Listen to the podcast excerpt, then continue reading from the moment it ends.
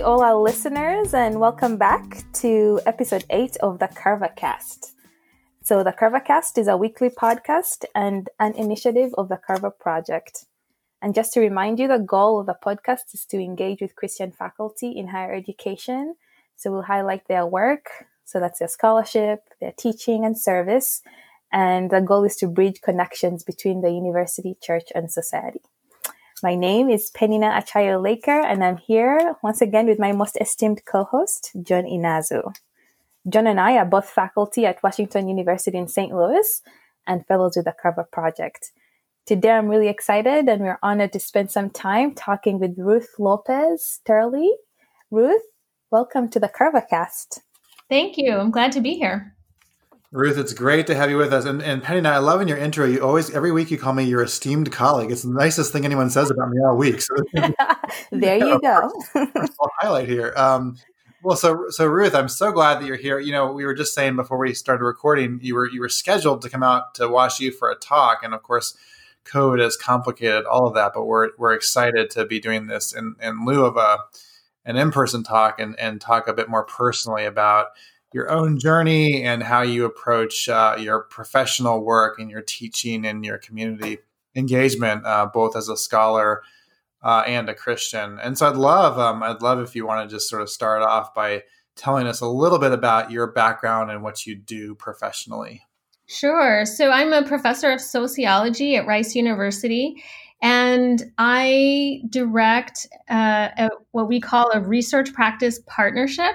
So it's a it's a partnership between Rice and 11 Houston area school districts. Uh, so that work is really aiming to connect education research, because I'm a sociologist of education. That's my primary focus area. Uh, so we try to connect education research directly with education leaders here in the in the Houston area and uh, yeah, that that work uh, has uh, taken up a large portion of my time. I I like to say that that's primarily what I do, and then I'm I'm a professor sort of on the side. I shouldn't say, but, but that's what it feels like. Um, and and I uh, came to this kind of work uh, because I um, well, I got into this the uh, field of education because of my background, uh, frankly, um, because of how I grew up, and uh, I learned, you know, very early on um, as a as a I I should backtrack and say I, I grew up in Laredo. Texas, uh, which is on the U.S. Mexican border. My family is from Mexico, um, but I was born and raised uh, on the border, which is um, really fascinating in many ways. Uh, growing up bilingually and biculturally um, and binationally in many ways, uh, but um, but there were a lot of things that I observed there on the border um, having to do with uh, inequalities in in educational inequalities in particular. Uh, so from a young age, I learned that injustice is real uh, and that um, poor and uneducated people uh, bear the brunt of it um, and that educational opportunity is is far from from equal uh, so uh, even though I, as a kid I wouldn't have used that language, of course, I didn't have the, the terminology for it, but I certainly was aware of these issues as a kid. And um, so I got very interested in education and um, through a series of miracles, uh, and I don't use that word lightly, um, th- through a series of miracles, I had um, an opportunity to to go to college and even you know go to grad school and, and really get into the study of our educational system and really focusing as a sociologist focusing on systemic issues. Um, in our education system. And and then i ended up becoming um, a professor and researcher precisely because i thought that that research could make a difference um, in the world. Uh, but i was wrong. Um, I was wrong that um, in in the sense that I thought that research would sort of automatically make a difference, and it turns out that that's not the way it works. Um, but that research could make a difference, but you you have to make a very very explicit effort to to make it so. Uh, so that's what I ended up focusing on, especially uh, after I came to Rice in in 2010. Um, I came explicitly to start this research practice partnership that I mentioned earlier um, to really try to to make sure that the research that that I produced here would have an impact. Wow, Ruth, there's so there's so many threads to what you just shared that I would love to pick up on, and I'm not exactly sure where to start. But um, it strikes me um, that it's very clear that your background and upbringing uh, went on to inspire the work that you do, and and I'm really curious to hear more about the, this work you're doing in, in education inequality, and more specifically, why why is it important that um, that education research is linked to decision making or policy or district leaders? Why, why is that link important to make? Yes, that's a that's a very good question.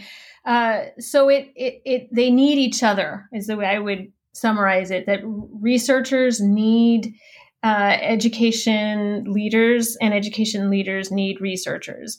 Uh, on the one hand, um, our uh, schools and school districts in particular are quite literally, in many cases, sitting on mountains of data.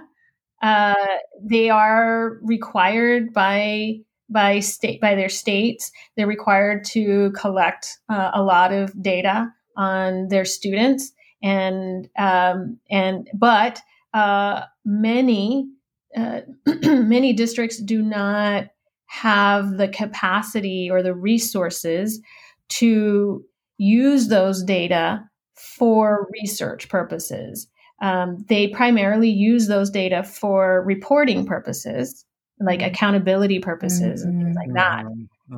Um, but not, they generally don't have the luxury, right? Because, as you all know, research is very expensive.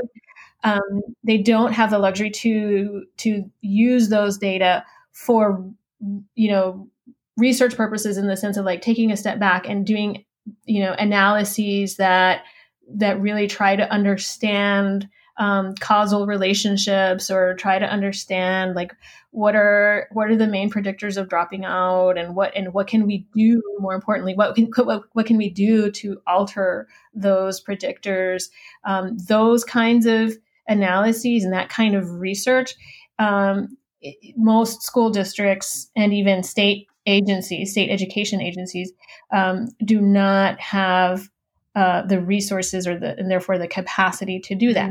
On the other hand, those of us sitting at research institutions where uh, research capacity is our bread and butter, right? That that's that's what we mm-hmm. specialize in. Um, we have unparalleled research capacity, uh, but we don't always have easy access to mm. data. Um, and and so so that's um, sort of the quick summary of how you know how it is that we can really help each other um, and and really try to so i'm ultimately trying to connect the research capacity of research institutions uh, and, I, and I'm saying this in plural because um, some years ago, I helped to found a national network of these types of partnerships uh, between research institutions and education agencies.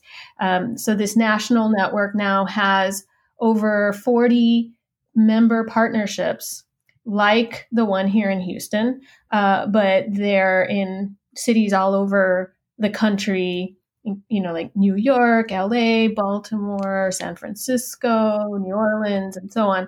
Um, so these partnerships are all over the country, and we are we work together to try to do a better job of connecting research to uh, decision making, but uh, but all of it focusing on improving educational mm. equity because that there's a lot of work that needs to be done in that area. I, I guess I don't mean to say. I hope hopefully it, everybody already knows that, but but it's um, but there's a lot that we can do to improve educational equity through the use of research. Now, uh, research isn't the only mechanism uh, out there, obviously, to for improving educational equity, but it's the one that that we as researchers can uh, can offer, right? And in terms of this effort, and that's what I'm trying to make easier for researchers to do work that can directly inform decision making and ultimately have an impact on on improving educational equity. Ruth, I'm so struck as you're talking about this institutional partnership. At, at least in my experience, when I think about the major research universities I know well in their local communities, mm-hmm. there is such a lack yes. of trust between mm-hmm. those institutions. And you're describing an effective partnership that actually requires a ton of trust. And I, I, how do you even go about building that trust from the ground up? Why don't you ask an easy question first, and then that is oh that is so hard. Um, but I but there are things that I have learned um, over the years. Is uh, so um, the partnership that I'm referring to. I never even said the name. The Houston Education Research Consortium, or HERC for short, um, HERC was founded in 2011. So we've now been doing this for almost a decade, and I would say we're we're I feel like we're we we've come a long way, but we also have a long way to go in terms of how to build and maintain uh, cross institutional mm-hmm. Um, for that matter, it's hard even within your own institutions, right? um, even harder across institutions that are organized in very different ways that have different organizational cultures. Um, it, it can be very challenging, especially because it takes a lot of time and effort to build and maintain these relationships. And then there's all this turnover. Um, mm-hmm. and and so every time there's turnover, you feel like you have to, in some ways, start all over again.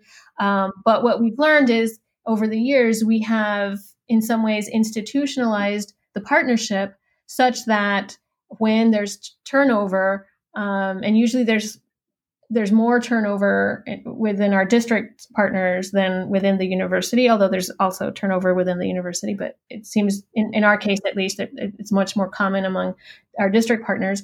Um, but if the partnership itself is somewhat institutionalized, then when there is that turnover, we can continue the work pretty seamlessly um, and just uh, start working with whoever replaces uh, that person.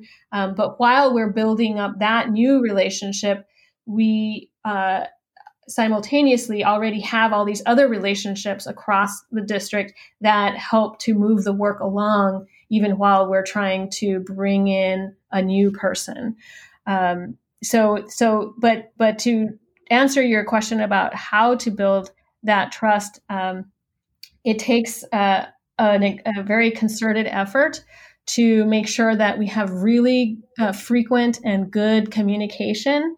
Um, there are a couple of things that have helped to make that happen. A big one is that um, we, I guess, probably maybe uh, seven or eight years ago, were able to hire uh, a liaison that um, is actually I shouldn't say we hired that so works at the district um, is a, is officially a district employee, but their salary is paid by us. Mm.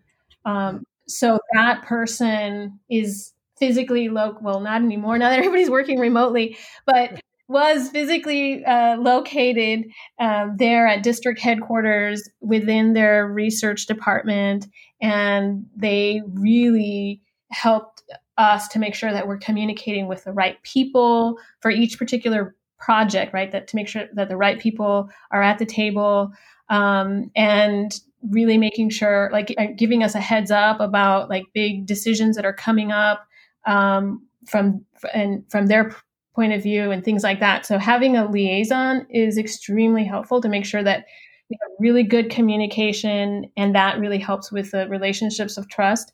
Um, and then the the second thing that I would mention that has helped a lot is actually responding to crises, since we've had a lot of those lately. Um, you know, in in 2017, um, as you all probably know, Houston was hit by Hurricane mm. Harvey, um, which was a major crisis, and um, we were able to uh, really focus on being good partners with our um, local districts. And and we just stopped everything that we were doing and asked what can we do to help? What do you need from us right now?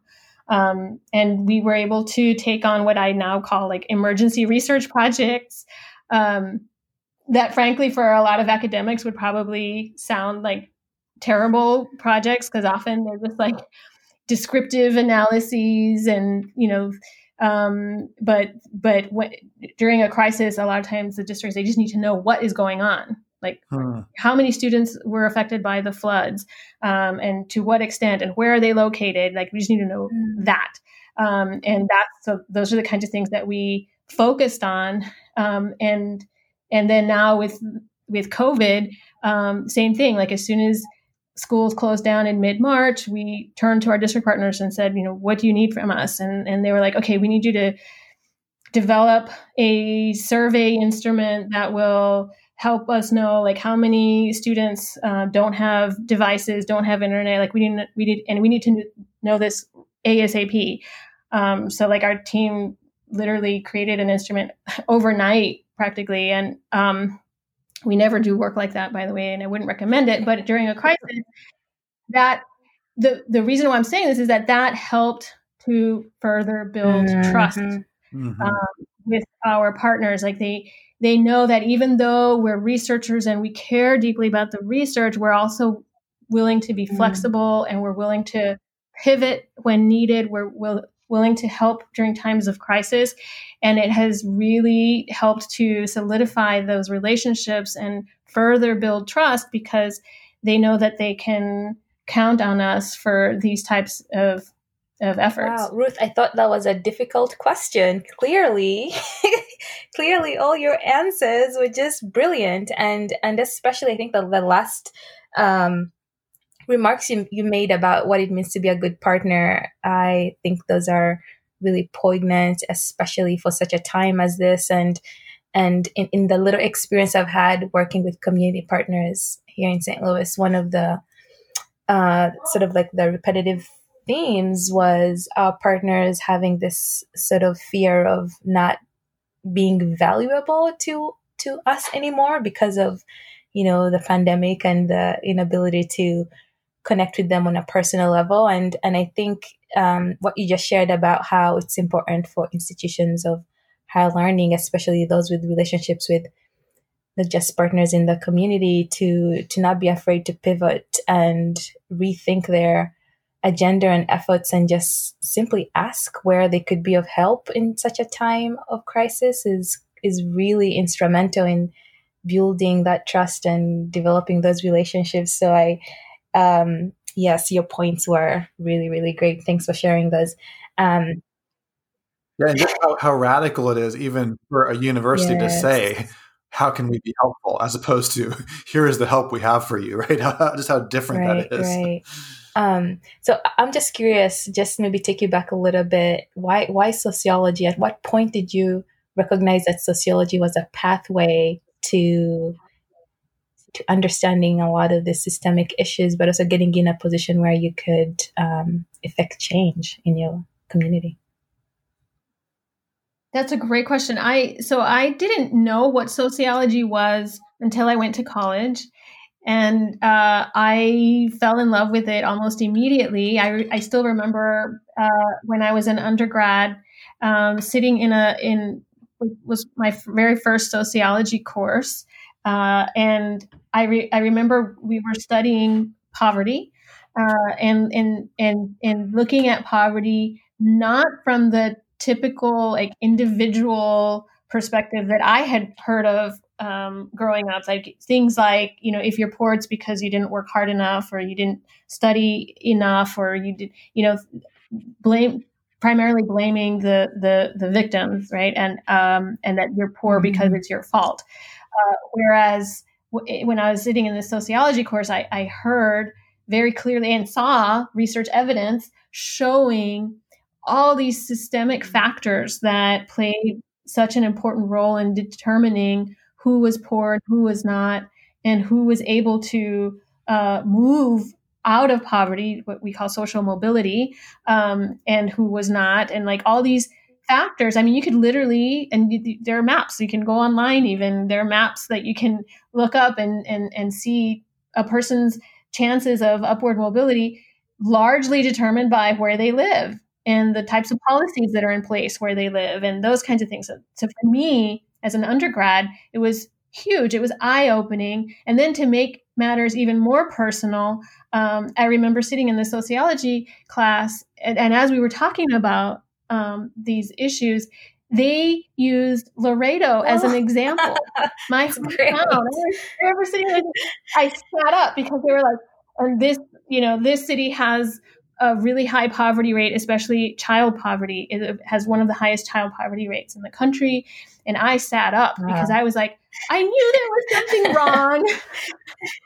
I knew it. Like this was it was wow. hard, and and and then but then to see like someone talking about this and and in a and it was in at Stanford, so it was like you know far away in California, very far from my hometown, and yet they were talking about my hometown, and I was just so amazed, and I it completely got my attention. And, and i was because i was originally thinking about studying chemistry. So this is very different. This like really got my attention. And also um, i would say got my attention from uh, from a christian perspective from um, you know as a person of faith uh, trying to figure out uh, what uh, what is my role our role, I should say, um, as Christians um, who who are called to to be a light in the world, right? Who are called to, um, especially because, um, especially who are called to serve those who are oppressed, those who are um, suffering in different ways. And as you know, like all over the Bible, it seems like well, Jesus is always talking about um, widows and orphans and people who are hungry and poor and who are outcast. And, you know, th- that's the overarching theme. Um, and that really uh, called out to me as well, and thinking that there's a reason why Jesus focuses on these people. There's a reason why Jesus has a special um, heart for those who are oppressed um, and suffering. And that's what really called out to me, not only because of my personal experiences growing up poor in in a very rich country, um, but also uh, in terms of what I started to study uh, at as an undergrad and thinking this is it, like this is this makes sense. Um, and then and and then I ended up going to grad school in sociology because I thought I wanted to do research that would um, that would help bring about systemic changes in in, in these areas. But wow. but it's a lot. it's, it's a lot, right? It's, it's hard. It's hard to really bring about these systemic changes, and they take time. And and but these issues are so mm-hmm. urgent. I'm, I'm struck um, as you're talking. I was thinking about um, in my last book, I did some reflections on what it means to be a, a translator across institutions and thinking specifically of being a Christian who has to translate to the university what Christianity is, but also a professor who has to translate to churches and Christian uh, Christian communities what the value of university research and, and culture is. And in your area of, re- even though, as you explained it, how intuitive to you these connections between a gospel biblical focus and structural injustices, or you know the need, the urgent need to help um, those who are the least of these. When when your research translates into policy initiatives. Mm-hmm there's some tension there with certain segments of, of, Christian communities in certain churches. And so I would imagine that, that your task of translating back to those mm-hmm. communities why all of this uh, holds together is, is probably, I would imagine, challenging at times. And wonder if you have any thoughts on on that, how it's been. Yes, that's that's absolutely right. Um, while on the one hand, I, I definitely get a lot of support um, from uh, local churches and church leaders and um, um, and just other people of faith in the community. At the same time, uh, when I talk to them about these issues, uh, they, it's not always uh, received open, you know, with open hands. Um, it, to give you one example, I last uh, last year I had a, an opportunity to speak to a local group of um, church leaders, uh, a bunch of pastors and um, and other church leaders, as well as uh, school district leaders. It was very interesting to have them both in the same room and for me to preach a sermon to uh, both church and district leaders in in our area. It, it was through a, an organization that tries to um, to set up partnerships between churches and schools uh, in order for churches to support schools. And to be clear, not to proselytize or anything like that, but but just to provide for churches to provide financial support as well as other forms like tutoring and other forms of support that schools need. So this organization brought together, you know, all these local pastors and um, and and and district leaders and asked me to speak to them. And I set it up. I set it up as a sermon um, about um, the the Good Samaritan, but focusing on the fact that um, the that that that the first uh, leaders, spiritual leaders that came across um, this man that had been beaten and laid laying on the side of the road, um, that when they saw this man, they not only saw him eh, clearly needing help, but um, avoided him by crossing over to the other side of the road. And I use that as an as an illustration of what we do today um, as um, and even as people of faith that should know better, right? Um, that we often separate ourselves from those who are poor and suffering. Mm-hmm. Um, and, and, in fact, um, and I think one of the main points in that, um, in, when Jesus shared that that parable, um, that Jesus was was saying that they, in some ways, they were using their religion as an excuse, mm. right? It, because if they were they were priests, they couldn't get their hands dirty in helping someone that might that might have been dead right? They weren't supposed to have contact with with dead people um, and and in the in the parable that that person appeared to be dead. Um, and so maybe they were using their religion their religion as an excuse to um, to cross over to the other side of the road and not have any uh, interaction with someone in need. Uh, and and sometimes we do that as religious people today um, that we uh, it, we don't want to send our children to public schools um, where uh, we you know they might be exposed uh, to people um, who uh, who are poor and um, who are minorities or who are very different from them and that might actually somehow contaminate their children. Um, I'm exaggerating a little bit, but not too much, because uh, these are the kinds of arguments that I have heard even here uh, to today um, from very privileged parents who just don't want their children to be exposed uh, to um, to children who are poor, black and brown, for example. Um, and, and and sometimes they use their religion as an excuse, like we want to protect our children, we want to, um, and and and and and so so this sets up this whole problem that I think um, is is still very relevant today. That sometimes we use our religion as an excuse to separate ourselves from people in need, um, and it gets even more complicated when it comes to our children, right? Um, that and and so I'm not saying any of this is easy. Uh, I don't think Jesus was saying that either, um, but rather that it's something that we need to at least pause and think about, like what are we doing as people of faith what are we doing to support and maintain these uh, systems of injustice, especially when it comes to our educational system?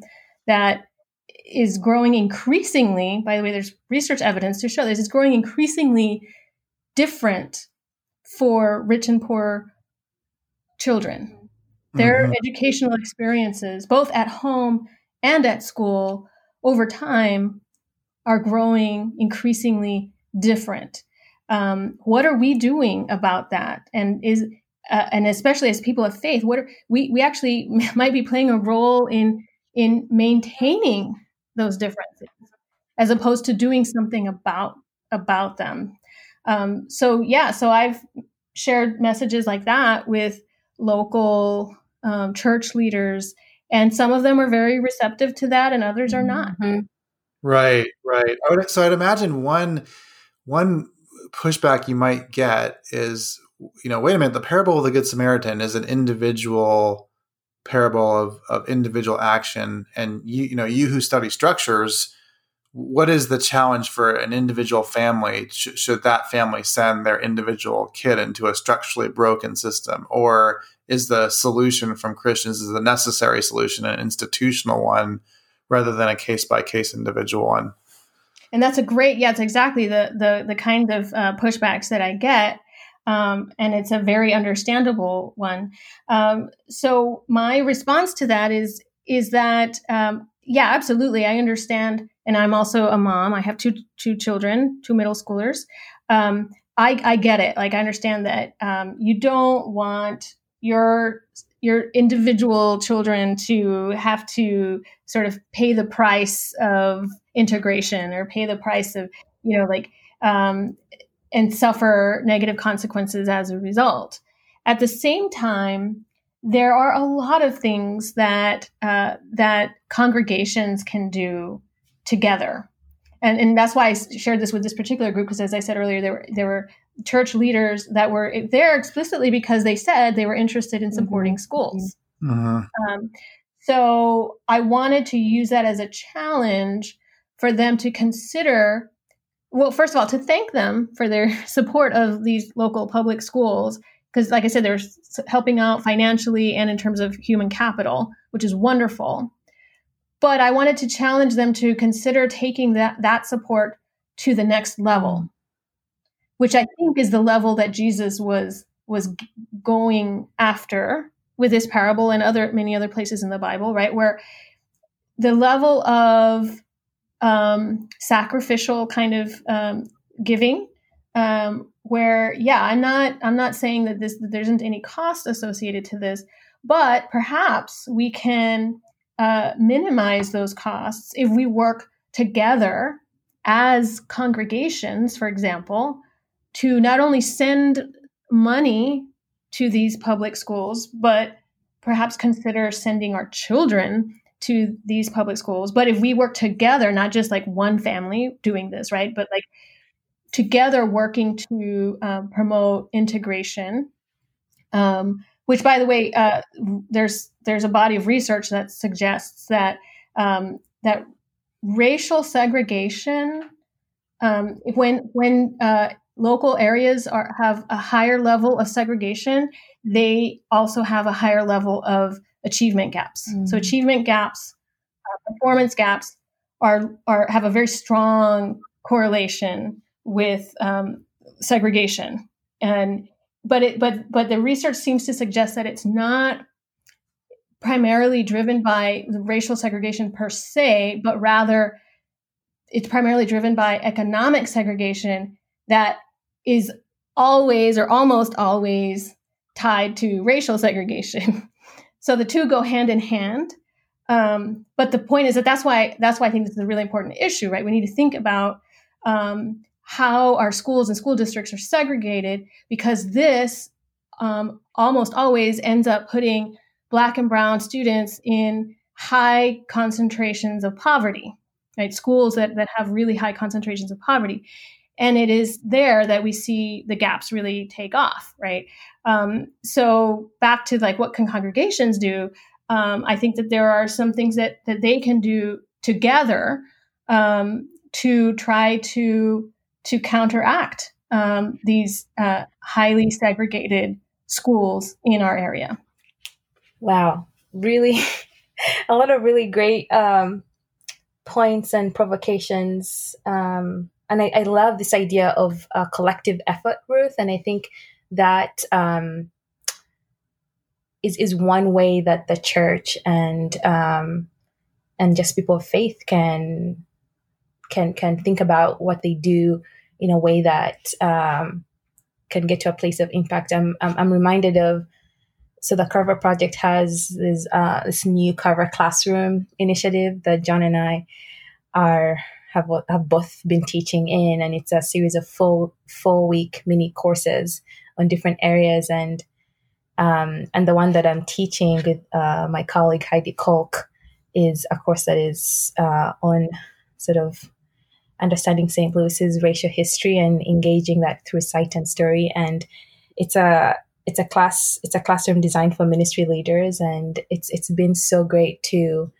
to be in a space um, with other people of faith, but also um, leaders in the church, and and and see them uh, learn about some of these communities and neighborhoods and uh, and and start to think about oh my goodness you know I, I, had never really put one and two together and that by uh, getting a chance to hear some local stories and it's sort of like a way to humanize some of the data that we see because it can be also overwhelming um, but just to see how in the classroom we're starting to get to a place where we're thinking about okay what are some tangible next steps and, and, and things that we can do in the church um, to to either throw more light on these systemic issues or to have a kind of collective sort of uh, effort around these issues. And I, and I think the points that you bring up, the suggestions are really great.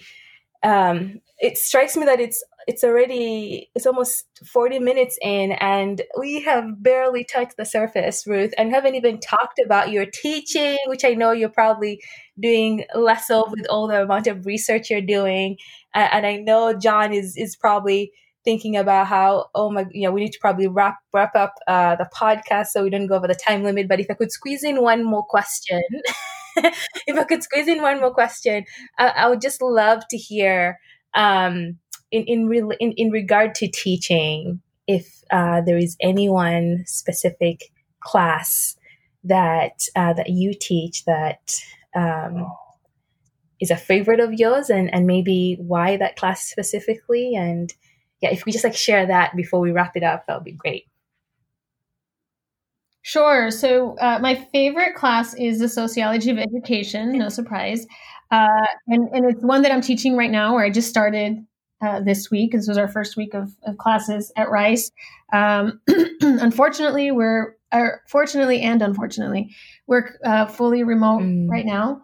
um, actually, no, Rice is doing dual delivery, but my particular course is fully remote.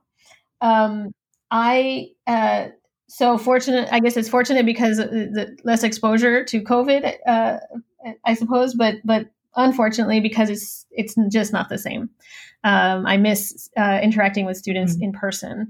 Uh, but the reason why uh, it's my favorite course is because um, I really, really love the way that students respond to learning these things, many of them for the first time. Uh, it's kind of like what I described earlier when I was an undergrad and learned about these kinds of things for the first time. And I love to see uh, their reactions and their excitement to it. And I always end the semester with an invitation. Uh, to, I, I invite them to apply these things, the things that they learn, regardless of what kind of career they end up in. I think that what they learn in, in sociology of education is likely to be applicable in some way. Um, and so I, at the end of the semester, I always invite them to to stay in touch and to let me know how you know how they're able to apply these these concepts to their um, careers. And it's amazing how many of them actually reach out to me years later. Um, uh, in fact just like a month ago i had someone reach out to me uh, from like 13 years ago or something like that. And it's crazy and i love it. It's very encouraging for me to hear what they're doing how they're applying these things um, and so that's always one of my favorite or my the favorite course oh. that I teach. I love that. Yeah, that's that's your, uh, building your own alumni network. That's fantastic. yeah. um, it's been so great to have you with us, and thanks for taking the time. Lo- love talking to you and being challenged by you, and uh, so grateful for the work that you're doing. And I think really modeling for for what I hope as as Christian as all of us as Christian faculty will, will be thinking about, which is how are we serving not only the, the university through our research and teaching, but how are we engaged in the community around us to which we're called, and how are we serving the church at the same time? And and as you've shared with us today, you're immersed in all of that, which doesn't make it easy, but it, but it's a it's a wonderful place to be. So thank you for your work and thanks for being with us today. Thank you for the invitation. I loved it.